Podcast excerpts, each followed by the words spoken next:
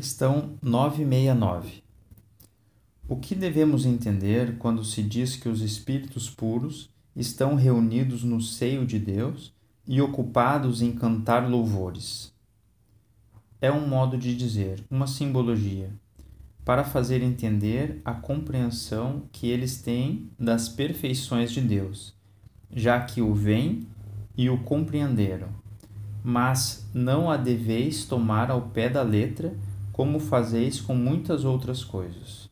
Tudo na natureza, desde o grão de areia, canta, ou seja, proclama o poder, a sabedoria e a bondade de Deus. Não acrediteis que os espíritos bem-aventurados vivam em contemplação por toda a eternidade. Seria uma felicidade estúpida e monótona, e seria ainda mais uma felicidade egoísta uma vez que sua existência seria uma inutilidade sem fim. Eles não têm mais as aflições da existência corporal. Isso já é um prazer.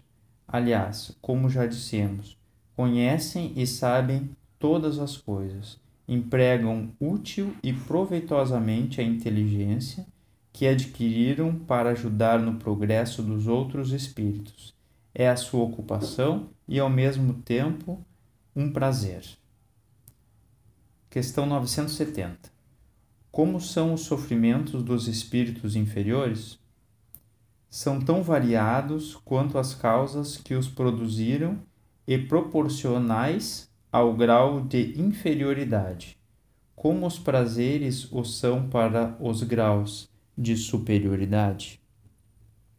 Podem resumir-se assim: invejar tudo o que lhes falta para serem felizes e não poderem obtê-lo, ver a felicidade e não poder atingi-la, desgosto, ciúme, raiva, desespero daquilo que os impede de ser felizes, remorso, ansiedade moral indefinível. Tem o desejo de todos os prazeres e não pode satisfazê-los.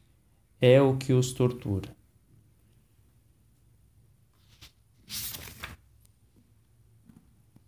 Questão 975. Os espíritos inferiores compreendem a felicidade do justo? Sim, é o que faz seu suplício, porque compreendem que são privados dela por sua culpa e por essa razão o espírito livre da matéria deseja ardentemente uma nova existência corporal, porque cada existência pode abreviar a duração desse suplício, se for bem empregada.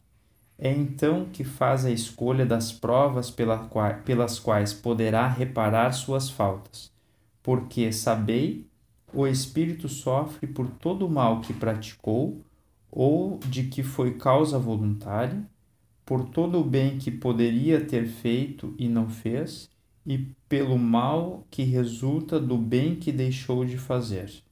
O espírito no mundo espiritual não tem mais o véu da matéria como se tivesse saído do nevoeiro. Ele vê o que causa o seu afastamento da felicidade, então sofre mais porque compreende quanto foi culpado.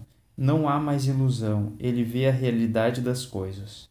O espírito no mundo espiritual toma conhecimento, por um lado, de todas as existências passadas e, por outro, vê o futuro prometido e avalia o que falta para atingir. Como um viajante que chega ao alto de uma montanha, vê o caminho já percorrido e o que falta percorrer para atingir seu objetivo. Resposta da questão 540. É assim que tudo serve, tudo se encaixa na natureza, desde o átomo primitivo até o arcanjo que começou pelo átomo admirável lei de harmonia da qual vosso espírito limitado ainda não pode entender o conjunto. O Livro dos Espíritos de Allan Kardec